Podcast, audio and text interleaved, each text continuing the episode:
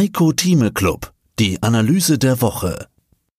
Den vollständigen Beitrag hören Sie als Clubmitglied heiko Bindestrich thieme Punkt club. Heiko Thieme, globaler Anlagestratege.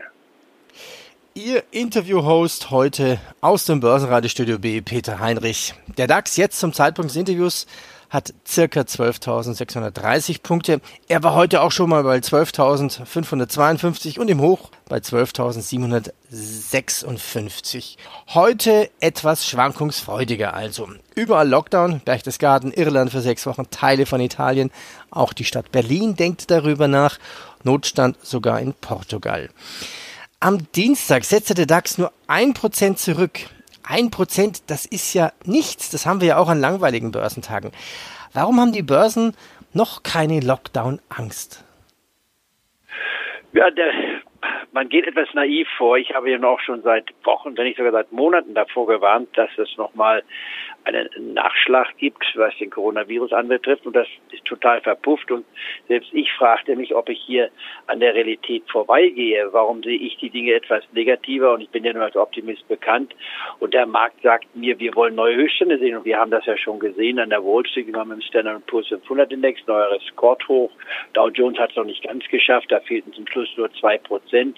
Und ich, dann beim Freiverkehrsmarkt haben wir absolut neue Rekordhöhen gesehen. Und es schien so, als ob es gar kein Coronavirus gegeben habe. Mir war das einfach zu naiv. Äh, jetzt kriegen wir, ich will nicht sagen die Rechnung, jetzt kommt die Herausforderung. Wir sehen das auch an den Kommentaren der einzelnen Marktteilnehmer, die plötzlich wieder von der zwölftausend Marke sprechen, und ich spreche schon seit einigen Wochen von der elftausend Marke, und vielleicht, um jetzt nicht vorzugreifen, ist das gar nicht mal unbedingt der absolute Boden. In anderen Worten, ich habe immer wieder gesagt, ich bleibe dabei, aber es fiel mir nicht einfach. Es war die Naivität, die Anleger konnten und wollten nicht länger sich einschließen. Das ist menschlich verständlich, aber solange wir keinen Impfstoff haben, ist eine absolute Lösung nicht vorhanden, und das wird frühestens ab Mitte nächsten Jahres der Fall sein. Also Sie sagten ja in, in einem der letzten Interviews, Sie bleiben dabei für ein Risiko von minus zehn bis fünfzehn Prozent. Bleiben Sie jetzt auch noch dabei oder erhöhen Sie diese ich, Zahl? Äh, nein, ich lasse die Zahl im Raum stehen. Das ist auch äh, wäre ein Fehler, wenn man plötzlich, weil der Markt jetzt in die Richtung geht, die ich vorgezeichnet habe. Wir sind ja noch lange nicht da, wir sind ja noch nicht mal bei zwölftausendfünfhundert. Da habe ich ja sogar einen Kompromiss gemacht in den letzten zwei Wochen, dass ich gesagt habe, ich warte nicht, bis wir bei zwölftausend sind und fange dann an mit dem Aufbau von rund fünfzehn Prozent im Exchange-Traded-Fonds auf den DAX. Und das, wie gesagt, in drei oder vier Tranchen. Ich habe sogar vier Tranchen genannt und nenne sie auch weiterhin. Und habe dann die Strategie auch vereinfacht, wenn man so will, denn es nutzt ja nichts, wenn man zu komplex ist und zu kompliziert ist, dann kann der das Clubmitglied das kaum nachvollziehen, dann fragt man sich mal, was hat er eigentlich gesagt, und deswegen habe ich mich entschlossen gehabt, in den letzten zwei Wochen auch zu sagen, ich fange schon mal an mit einem Exchange-Traded-Fonds auf den DAX bei zwölftausendfünfhundert, obwohl ich unverändert darauf nicht beharre, unverändert darauf hinweise. Für mich ist zwölftausend bis elftausend die Bandbreite, wo wir den Boden finden werden. Aber es reicht ja, wenn man mit einem Prozent anfängt. Da ist man schon mal dabei. Denn frustrierend ist, wenn man ewig die zwölftausendfünfhundert Marke sieht, sie temporär erreicht und dann der Markt wieder nach oben geht auf dreizehntausend, dreizehntausenddreihundert und man war mit nichts dabei. Ich möchte immer etwas kaufen in der Erwartung, dass ein Trend sich verbessert. Kaufe mich in die Marktschwäche ein, wie jeder weiß, ohne das weiter ausführen zu müssen. Und genauso natürlich auch bei der Gewinnmitnahme dann ganz, ich will das sagen, religiös ab zwanzig Prozent bei Einzelwerten zu sagen, bitte nehmt doch mal ein Drittel raus. Und wenn man meint, ja, das ist noch viel mehr drin, dann wartet man halt mit fünfundzwanzig Prozent, aber mir reicht schon bei zwanzig Prozent, weil ich ja dann immerhin, dann mache ich vielleicht nur ein Viertel und nicht ein Drittel, was ich als Gewinnmitnahme mache. Aber ich will ja, und das wollen wir ja auch in dieser wöchentlichen Diskussion, die Schwankungen des Marktes erfassen. Und das ist, sagen wir, der Unterschied zwischen einer normalen Anlagestrategie, die kauft eigentlich nur langfristig, denn langfristig steigt die Börse nur in eine Richtung, also geht nur in eine Richtung, nämlich nach oben. Aber das reicht mir eigentlich nicht. Das sind die Schwankungen, die meines Erachtens dann im Endeffekt eine bessere Performance bringen, sofern man sich auch diszipliniert verhält. Denn es gibt da verschiedene Theorien, die wir nochmal diskutieren können, wenn wir wollen. Welche Theorien meinen Sie jetzt? Mit Disziplin oder mit, mit in den Markt einsteigen? Also Sie Nein. sagten jetzt zwölftausendfünfhundert, fangen Sie an mit einem Prozent.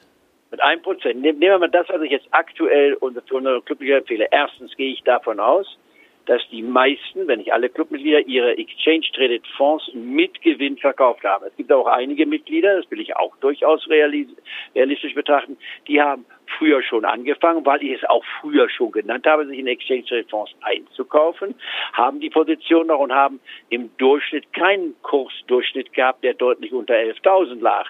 Und dass sie sagten, ja, aber ich habe ja noch gar keinen so großen Gewinn gehabt, soll ich jetzt alles verkaufen, sogar mit Verlust, fragte mich ein Clubmitglied, nein, bitte nicht mit Verlust verkaufen, einfach dann weiterhalten und später bei niedrigen Kursen nochmal nachkaufen. Aber ich gehe jetzt mal von dem Idealfall aus, dass einer keine Exchange-Traded-Fonds weder auf den Dow Jones noch auf den DAX hat, weil man mit Gewinnen von bis zu fünfundzwanzig Prozent, in manchen Fällen sogar noch etwas mehr, verkauft hat. Also der Idealfall, man ist jetzt bei null. Wie viel soll man im Dow Jones und DAX haben? Im Dow Jones, im größten, also in Amerika, Dow Jones repräsentierend den größten Markt der Welt, kann man bis zu fünfzehn Prozent haben. Erste Frage, warum Dow Jones und nicht Standard and Poor's fünfhundert Index? Das ist eine Frage der Usance. Man kann auch den Standard and Poor's fünfhundert Index nehmen. Ich nehme nur seit fünfzig Jahren den Dow Jones als den König der Indizes. Aus zeitlichen Gründen würde ich gerne zu den Einzelwerten kommen bei Ihren Empfehlungen. Haben Sie da heute welche mitgebracht? Ich habe so viel, dass ich nicht alle erwähnen kann. Deswegen müssen wir auch wieder realistisch sein. Wir wollen ja nicht plötzlich sagen, oh, um Gottes Willen, jetzt müssen wir also mit Riesenempfehlungen kommen für jeden, dass man sagen kann, so viel zu machen. Also beschränke ich mich mal bei, auf den DAX auf drei oder vier Werte und dann auch bei den Dow Jones machen wir das Gleiche und dann noch außerhalb von DAX und Dow Jones Werte, die man haben kann. Also die Allianz okay. Bei hundertdreiundsechzig ist ein Kauf. Wer Allianz noch nicht hat, kann mit einem Prozent anfangen. Hier heißt die These, je näher die Allianz bei hundertsechzig ist und drei Euro machen da keinen großen Unterschied, umso attraktiver ist sie als Einstieg. Und zwar nur jetzt hier, und hier fängt man an, nicht mit einem halben Prozent, sondern mit einem Prozent, würde dann nach einem Rückgang von Minimum zehn Prozent, das hieße also hier bei hundertfünfundvierzig, wenn man so will, würde man die zweite Tranche ansetzen. Ich glaube nicht, dass man unbewegt so weit fallen wird, das lasse ich mal im Raum stehen. Und dann würde die dritte Tranche in der Nähe von hundertdreißig der Fall sein. Ich glaube, das ist irrealistisch. Nun kann man kritisch fragen, ja, warum macht der Heiko Thieme solche großen Zeiträume? Ja, weil ich Ihnen sage, man sollte mindestens einen Rückgang von zehn Prozent sehen, bevor man nachkauft. Denn das ist ja der Sinn meiner Strategie, die Limits nicht zu eng zu setzen, wenn man dann plötzlich kein Pulver mehr hat. Und mir reicht es durchaus aus, wenn man auch nur ein Prozent bei Allianz hat und ist dabei und die Aktie geht auf, dann hat man halt eben zwanzig Prozent oder fünfundzwanzig Prozent auf ein Prozent verdient, anstatt gar nicht dabei zu sein. Also Allianz wäre ein Kauf. Dann haben wir die B A S F, da hat man die Position, bitte halten, aber ab fünfzig... Mehr dazu gibt's im Heiko Thieme Club, heiko Thieme Punkt club.